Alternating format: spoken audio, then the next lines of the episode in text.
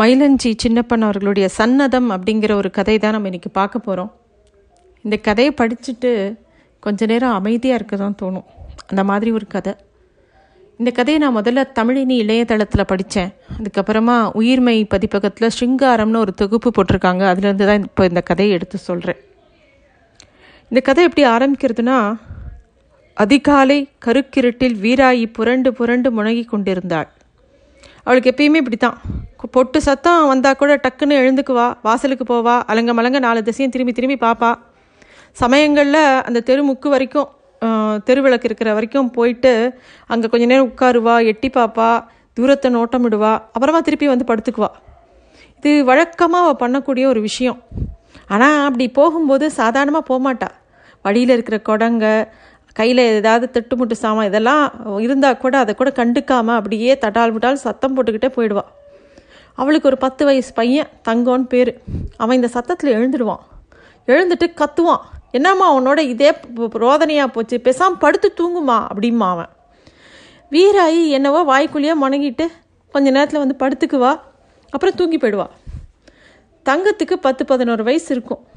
இன்னும் கால் சட்டையை நினச்சிட்டு தான். இருந்தான் அவனுக்கு அம்மாவை இப்படி பேசிட்டோமேன்னு தோணினா கூட ஏன் அம்மாக்காரி இப்படி செய்கிறா அப்படின்னு அவளுக்கு மனசுக்குள்ளே எப்போ பாரு தோணிக்கிட்டே இருக்கும்.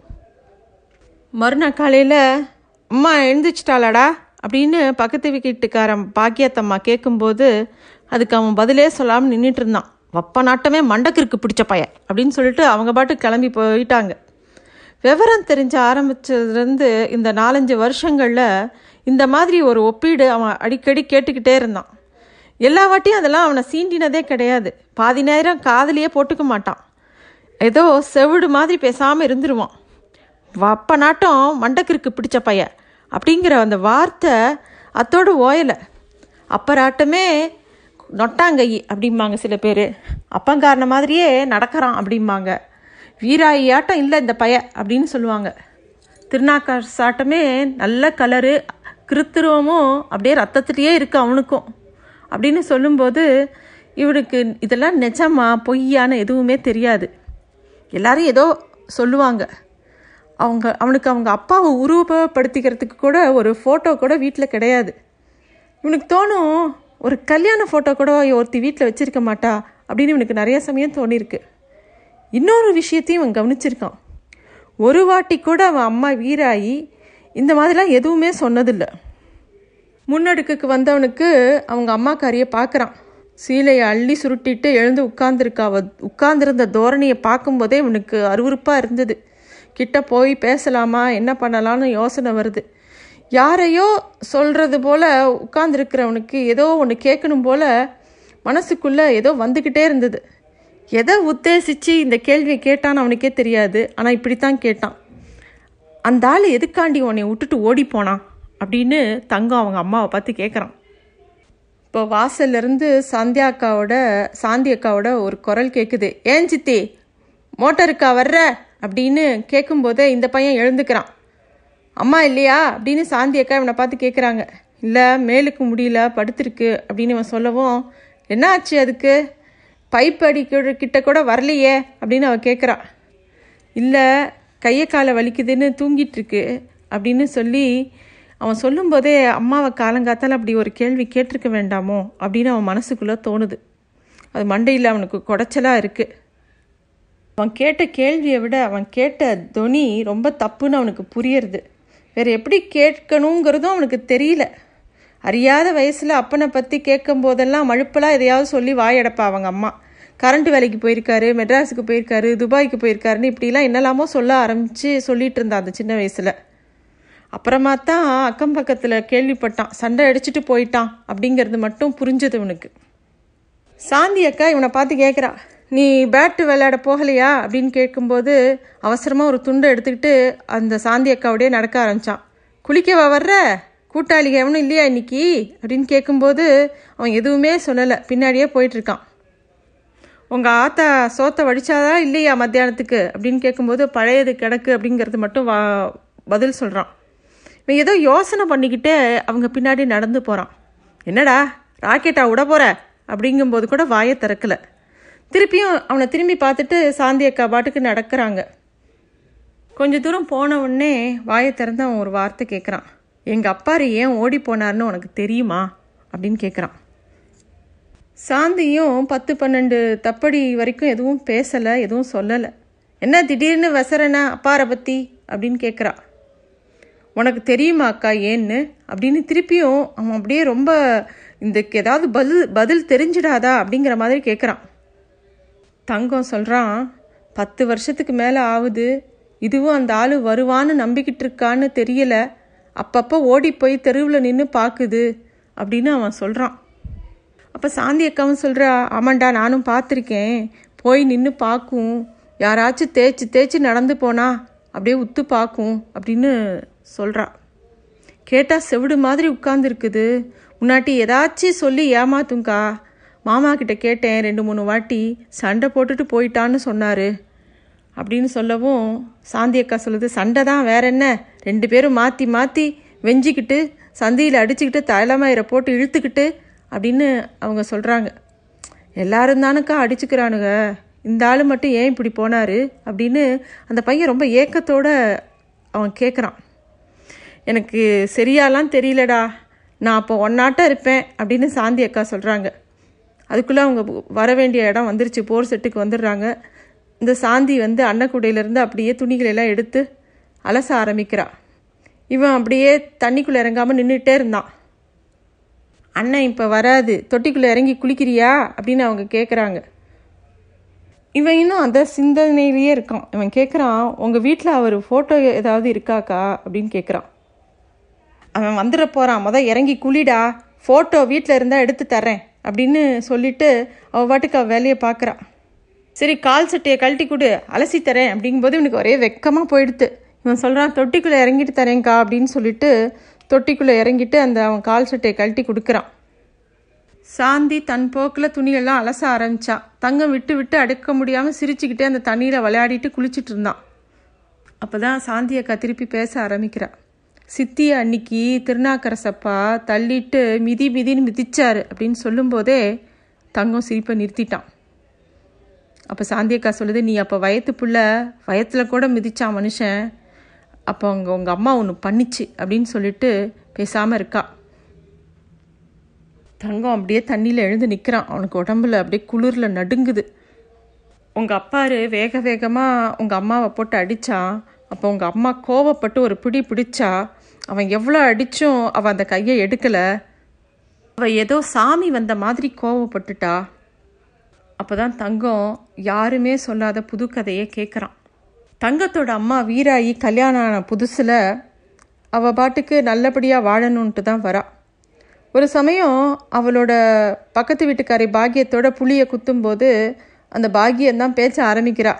அந்த மேகலா குட்டியை கட்டிப்புடணும்னு நின்னா நடக்காமல் போயிருச்சு.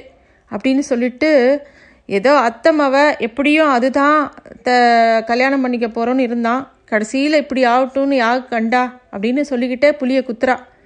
வீராய்க்கு இந்த கதையெல்லாம் தெரியும் தான் ஆனால் கண்ணும் காதும் மூக்கோட பல முறை கேட்ட விஷயந்தான். மூணு மாதம் ஆயிடுச்சு இன்னும் குளிச்சுக்கிட்டு இருக்கிற? அப்படின்னு பேச்ச ஆரம்பித்த இந்த பாக்கியம் தான் இப்போ இந்த விஷயத்தில் கொண்டு போய் முடிக்கிறா. பாக்கியம் சொல்கிறா சவுதியில் இருந்தப்ப அந்த மேகலாவோட அண்ணங்காரன் மேலே வார்த்தை முத்தி போய் கையை நீட்டிவிட்டான் கோரோசனம் பிடிச்ச பையன் பதிலுக்கு அந்த பையன் அவன் இவன் பாஸ்போர்ட்டை பிடிச்சி வச்சுட்டு ஒரே பெரிய பிரச்சனையாக போச்சு. அதோட ஓஞ்சது எல்லாம் இனிமேல் சொந்தமாச்சு ஒன்றாச்சுன்னு ரெண்டு பேரும் பிரிஞ்சிட்டாங்க. ஆனால் அந்த பொண்ணுக்கு நல்ல இடமா கல்யாணம் அமைஞ்சு போச்சு. ஆனால் உனக்கு பாரு அப்படின்னு சொல்லிட்டு வீராயை பார்த்து சொல்கிறா வீராயிக்கு அப்போ கல்யாணம் ஆன புதுசு. அவளுக்கு எதுவுமே சிரித்து சமாளிக்க பழக்கம் இல்லை. முகம் வெளிப்படையாக அவள் காமிச்சு கொடுத்தது. அவள் முகம் சுருங்கி போச்சு. பாகியம் ஆனால் நிறுத்துற மாதிரி தெரியல. அவனுங்க விடச்சிக்கிட்டு போனால் பிடிச்சி இழுக்க முடியாமலா போயிடும் நமக்கு அப்படிங்கிற மாதிரி ஏதோ பேசிக்கிட்டே போகிறா வீராய்க்கு கல்யாணம் ஆகி மூணு மாதங்கள் ஆயிருந்தது. இந்த மூணு மாதங்களும் அவன் அந்த தட்டி பக்கம்தான் படுப்பானே தவிர வீட்டுக்குள்ளே வந்து படுக்க மாட்டான். களைச்சி வருவான். கோடு ஓட்ட மாதிரி நேராக அடுப்படைக்கு போவான். தட்டை நிரப்பிட்டு நிலப்பொடியை ஒட்டி சமணம் போட்டு உட்காந்து கடைசி பருக்க வரைக்கும் நிமிந்து பார்க்காம சாப்பிடுவான். அப்புறம் வாயில் ஈரம் காயறதுக்கு முன்னாடி சிகரெட் பற்ற வச்சுட்டு வாசலுக்கு போயிட்டு கையில் ஒரு ரேடியோ வச்சுட்டு அதை கரகரன்னு சுற்றிக்கிட்டே இருப்பான். எப்போ படுத்து தூங்குவானே தெரியாது. இது எல்லாத்துக்கும் நடுவில் இவ குறுக்கு நடுக்குன்னு நடந்து போனால் கூட இவளை சட்டையே பண்ண மாட்டான் வீராயியை. இவளும் அதுக்காக சுணுங்கலை. எல்லாம் சரியாக போயிடும் அப்படின்னு நினைப்பா. சாயந்தர வேளையில் நல்லா குளித்து நல்லா லக்ஸு சோப்பில் குளித்து நல்லா புடவை கட்டி கோகுல் சாண்டல் பவுடர்லாம் பூசி அவனுக்கு பிடிச்ச சாப்பாடாக செஞ்சு வச்சிருப்பாள் இயல்பாகவே அவளுக்கு வெக்கம் கூட வந்தது. அத்தா மரக்காரனை ரொம்ப பிடிச்சு போய் தான் அவள் கல்யாணம் பண்ணிக்கிட்டா. என்ன எல்லாம் சரியாக போக கொஞ்சம் காலம் ஆகும் ஆனால் சரியாக போயிடும்னு அவன் நினச்சா. அவள் வயசுக்கு வந்த கொஞ்ச நாளில் வீரநாள் கோயிலுக்கு அவள் போகும்போது இவனை பார்த்துருக்கா. அவனை பார்க்கும்போதே நல்ல வெளிரின மேனி அவன் வந்து அவன் மேலெல்லாம் சந்தனம் பூசிக்கிட்டு அக்னி தட்டை பக்கத்தில் வச்சுக்கிட்டு அவன் நாக்கை மடக்கிட்டு ஊத்துன்னு கழுத்தை வெட்டி வெட்டி தவ ஆரம்பிப்பான். அவனுக்கு அப்போ சாமி வரும். அவனை எல்லாரும் பிடிச்சி நிறுத்த முடியாமல் நிறுத்துவாங்க. இவளும் பயமும் சிரிப்புமா அவனை அப்படியே தள்ளி நின்று பார்த்துருக்கா. அதுக்கு என்ன இந்த வயசுலேயே சாமி வருது அப்படின்னு அவங்க அம்மாட்ட ஒரு சமயம் கேட்டா. அவங்க அம்மா அதுக்கு வயசாக இருக்கு அதுக்கெல்லாம். அவன் பொடி பயலாக இருக்கும்போதே சாமி ஆடுவான் அப்படின்னு சொன்னாங்க. அந்த கோவிலுக்கு போகிற சமயம்லாம் அவளுக்கு அந்த நினப்பு வரும். அந்த நினப்புக்காக கூட அந்த கோவிலுக்கு அடிக்கடி போவா. என்னடி சாமி அப்படி உத்துட்டு பார்க்குற? அப்படின்னு கேட்கும்போதெல்லாம் வீரனா இருக்கு ஒரு கால் இல்லைன்னு சொன்ன இந்த படத்தில் ரெண்டு காலும் இருக்குது அப்படின்னு ஒரு சமயம் அவங்க அம்மாவை பார்த்து இவ கேட்டா. அதெல்லாம் ஒரு காலு தான் மொடமா வரைஞ்சா நல்லா இருக்காதுன்னுட்டு ஆர்டிஸ்ட்டுக்கிட்ட இப்படி வரைய சொன்னது. அந்த காலை மறைக்கிற மாதிரி ஆயுதத்தை வச்சு வரைஞ்சது அப்படின்னு சொல்லியிருக்காங்க. ஏதாச்சும் கேட்டால் ஏதாவது கதை விடு நல்லா அப்படின்னு ஒரு சமயம் அவங்க அம்மா கிட்ட சொன்னான் அதோட அப்போ அவளுக்கு சாமியும் அவனையும் ரொம்ப பிடிச்சி போச்சு. சாமியும் அவனும் வேற இல்லைன்னு நினச்சா. ஆளும் மண்டையும் பாரு இதில் என்னத்துக்குடி பொய் சொல்ல போகிறேன் அப்படின்னு அவங்க அம்மா சொல்லிட்டு வீராயும் கேலி பேசிக்கிட்டே போனான் அவங்க அம்மாவோட. ஒரு நாள் பார்த்தா தான் உனக்கு புரியும். சாமத்தில் ஒரு நாள் முன்னாடி வந்து நிற்கும் உனக்கு அப்படின்னு அவங்க அம்மா சொல்கிறா உனக்கு அப்படி நின்றுச்சாக்கும் அப்போ தான் உன் மொசலுக்கு மூணு கால்னு கண்டுபிடிச்சியா? அப்படின்னு திருப்பியும் கிண்டல் பண்ணுறா ஆனால் அவங்க அம்மா வந்து ரொம்ப கவனமாக பேசுகிறாங்க வரும். ஒரு நாள் வந்துச்சுன்னா அப்படியே நீயே கண்டுபிடிச்சிக்குவ வர்றத. அப்படிங்கும்போது வீராய் நிறுத்தி திரும்பி பார்க்குறா அவங்க அம்மாவை. அவங்க அம்மா நிஜமாக தான் சொல்கிறாங்களாங்கிற மாதிரி அவங்க அம்மாவையே பார்த்துக்கிட்டு இருக்கா. குதிரை சத்தம் கேட்கும் குளம்படி அப்படியே வ- அந்த வளம் வந்துட்டு இருக்குன்னு தட்டி தரும் காதை கூர்ப்பாக்கி கேட்டேனா கூடவே ஒரு கால் வடத்து சத்தமும் ஒரு கட்ட சத்தமும் மாற்றி மாற்றி உனக்கு கேட்கும் அப்படின்னு அவங்க அம்மா சொல்கிறாங்க நீ கேட்டிருக்கியா அதை அப்படின்னு வீராயி திருப்பி கேட்குறா ஆனால் அவங்க அம்மா அதுக்கு பதிலே சொல்லலை. பாத்தியா கண்ணால் அப்படின்னு திருப்பியும் கேட்குறா அவங்க அம்மா எதுவும் சொல்லாமல் இவ தலையை லேசாக தட்டிட்டு போகிறாங்க மனசுக்குள்ளே வீராயி மனசுக்குள்ளே திருநாவு குதிரையில் வர்றதாகவும் அவனுக்கு ஒரு கால் இல்லாமல் இருக்கிறதாவும் அவள் யோசித்து பார்க்குறா சாமியை நானும் பார்த்துருக்கேன் அப்படின்னு அவங்க அம்மாட்ட தயங்காமல் சொல்கிறா அவங்க அம்மாவுக்கு என்ன புரிஞ்சுதோ புரியலையோ திருப்பியும் அவள் தள்ள தட்டிட்டு பேசாமல் போயிடுறாங்க. இதில் இது இந்த விஷயத்தெல்லாம் யோசிக்கும் போது எங்கேருந்தோ ஒரு தெம்பு அவளுக்கு வரும். திருப்பியும் நல்லா முகத்தை அலம்பிட்டு அவனுக்காக சிங்காரிச்சிட்டு அவனுக்காக காத்துக்கிட்டு இருப்பாள் பவுடரும் மல்லியும் என்னைக்காவது ஒரு நாள் பளிச்சிடுங்கிற நம்பிக்கை அவன் மனசில் இருந்தது. அது கொஞ்சம் கொஞ்சமாக தேய ஆரம்பிச்சது. தட்டியோ ஒட்டி படுத்தவன் கொஞ்சம் கொஞ்சமாக வாசலில் கைத்துக்கட்டில் போட்டுட்டு படுக்க ஆரம்பிச்சிட்டான். அது மாதிரி இருக்கிற சமயத்தில் ஒரு சமயம் வெக்க அடித்து சரி வீட்டுக்குள்ளே படுக்கலான்னு வீட்டுக்குள்ளே வந்து பாய விரித்தான் இவளும் கொஞ்சம் திட்டவிட்டமாக தான் இருந்தா. இவன் உள்ளே வந்து படுத்தவனே இவளும் அவன் பக்கத்தில் போய் படுத்து அவன் மேலே கையை போட்டா. அவன் கடுப்பாயி எட்ரி கையை அப்படிங்கிற மாதிரி கோவப்பட்டான். கோபமாக எழுந்தவன் அவன் தலையை அப்படியே சேர்த்து ஒரே அரைச்சலாக ஒரு அடி கொடுத்தான். இதை அவள் எதிர்பார்த்த மாதிரி தான் இருந்தா. இதில் காட்டுவோம் வீரத்தை. நாலு மாதமாச்சு இந்த தாலியை கட்டிக்கிட்டு போகிறவளும் வரவளும் பொடி வச்சு என்னை கேட்டுட்டு போகிறாள் அப்படின்னு அவள் ரொம்ப கோபமாக அவளும் சொல்ல அவன் ஓடி வந்து வேகமாக அவளை மிதிக்க கால் ஓங்குறான். வேகமாக ஓங்கினா கூட லேசாக தான் மிதிக்கிறான் ஆனால் அந்த மிதியை அவளால் தாங்க முடியல. அவள் அப்படியே கீழே சுருண்டு விழறா. என் பிறப்பு இப்படியா விடியணும்? அப்படின்னு சொல்லிட்டு அவள் அழ ஆரம்பிக்கிறான் அப்போ தான் அவன் ஒரு வார்த்தையை விட்டுறான். இந்த முவரையை பார்த்தா தோணணும்லடி பெரிய ரதியா நீ அப்படின்னு சொல்லிட்டு ரொம்ப கோபமாக பேசிடுறான் அசிங்கமாக பேசிடுறான். அவன் கொடுத்த அடியெல்லாம் விட அவன் சொன்ன அந்த வார்த்தை முவரையை பார்த்தா தோணணும்லடி அப்படிங்கிற வார்த்தை மட்டும் அவன் மண்டக்குள்ளே ஒழிச்சிட்டே இருந்தது. பல வாரங்களுக்கு அது அப்படியே அவன் மனசுக்குள்ளேயே இருந்தது. கண்ணாடி முன்னாடி நிற்கிறதுக்கு கூட அவளுக்கு கூசி போச்சு. திருத்தமாக ஒரு சமயம் அவன் முகத்தை அப்படியே மேலேருந்து கீழே வரைக்கும் பார்க்குறா. மாநிறமான முகம் அகந்த நெற்றி விடச்ச காது. ஆமாம் அவள் காது அப்படி தான் இருந்தது. அவளுக்கு தலைமுடி எல்லாம் இருந்தது கழுத்து சின்னதாக இருந்தது. அவள் வந்து ஒல்லியாக தான் இருந்தா. ஆனால் அவன் ஆசைப்பட்ட அந்த மேகலையோட முகம் மட்டும் என்ன அவ்வளோ அழகாவாக இருந்ததுன்னு அவள் யோசித்து பார்த்தா. அது எப்படியோ தெரியல. ஆனால் தனக்கு இப்படி தானே அவன் சொல்லிட்டான் அப்படிங்கிறது அவளுக்குள்ளே அப்படியே மக்கி மடிய ஆரம்பிக்க ஆரம்பிச்சிட்டான் அவளுக்கு தோணாத குறைய வலிஞ்சு தன் மேலேயே சுமத்திக்க ஆரம்பிச்சிட்டா. ஏதோ சோறாக்கினா வீட்டு வேலை செஞ்சா சாணி மெழுகினா பாக்கியத்தோடு உட்காந்து புளியை குத்தினா. அப்படியே அவன் கைத்துக்கட்டில் படுத்துக்கிட்டு ரேடியோ திருகிட்டே இருந்தான். இப்படியே காலம் போச்சு. ஆனால் ஒரு நாள் கொட்டொலி அடங்குற போது இவன் மேலே அப்படியே வே வேர்த்து விட்டு சாயறே அப்படியே சரியறான். அந்த அரை மணி நேரத்துக்கு முன்னாடி என்ன நடந்தது அப்படின்னு அவளால் கிரகிச்சிக்கவே முடியல. ஒரு நாள் மதியம் நல்லா குடிச்சிட்டு வீட்டுக்கு வந்து சுருண்டு கிடந்தான். வாந்தி வேற எடுத்தான். இவன் அடுக்கலையில் ஏதோ வேலையாக இருந்தா. அவனோட அனத் அனத்தலும் முழுக முனகலும் கேட்டுக்கிட்டு இருந்தா. அவள் பாட்டுக்கு அவள் வேலையை பார்த்துட்டு இருந்தா. ஊர் அடங்கி இருந்த அந்த நேரத்தில் கோவிலிருந்து ஒரு கொட்டொலி கேட்க ஆரம்பிச்சது. ஏதோ கெடா வெட்டு விசேஷம் அப்படின்னு பக்கத்து வீட்டு பாக்கியம் சொல்லியிருந்தா. கல்யாணத்துக்கு அப்புறம் அவன் அவன் மஞ்ச வேட்டியை கட்டவும் இல்லை. இவளும் சாமி நாட்டம்லாம் அவளுக்கு இவளுக்கு சுத்தமாக சலிப்பாக போயிடுச்சு. அவளும் கோவில் பக்கம் போகவே இல்லை. சாமியை கும்பிட்டாச்சு சந்தியில் போன்னுடுச்சு. இனிமேல் எதுக்கு கோவில்? அப்படின்னு சொல்லிட்டு அவள் கோவில் பக்கமே போகல ஆனால் அன்னைக்கு கொட்டு மெல்ல மெல்ல உறக்க ஆரம்பிக்க உடுக்க தெறிக்க ஆரம்பிச்சது. அதோட அதிர்வு எல்லா பக்கமும் கேட்க ஆரம்பிச்சது. அப்படியே அந்த அதிர்வு பெருசாகிட்டே போகும்போது இவ வீட்டுக்குள்ளே இன்னொரு சத்தம் கேட்டது அப்போ தான் வீராயி கவனிக்க ஆரம்பிக்கிறான் வீட்டுக்குள்ளே என்ன சத்தம் அப்படின்னு கூர்ந்து கவனிக்கும் போது உத்துன அந்த ஊன்னு அவனோட சத்தம் கேட்கறது. பதறி அடிச்சுட்டு வெளியில் வந்து பார்க்குறா அப்படியே உறைஞ்சு போயிட்டா. ஏன்னா தரையில் அவளோட கணவன் திருநாவு முறுக்கிட்டு கிடக்கிறான். நாக்கம் மடிச்சுக்கிட்டு கண்கள் அகல விரிச்சுக்கிட்டு அவன் ஊந்து உந்துன அந்த சத்தத்தோட அவனுக்கு சாமி வந்துடுச்சு. வாயில் நுரைச்ச அந்த எச்சிலோட ரத்த திட்டுகளும் வர வர ஆரம்பிச்சிடுது. அப்படியே வளையறான். அவன் அவன் என்ன பண்ணுறதுன்னு தெரியாமல் தவிக்கிறான். அவனோட கால்கள் ரெண்டும் அங்கே இருக்கிற தண்ணீர் குவளையெல்லாம் எட்டி தட்டிச்சது அவன் அவனால் அவனை என்ன பண்ணுறதுனே இவளுக்கு தெரியல.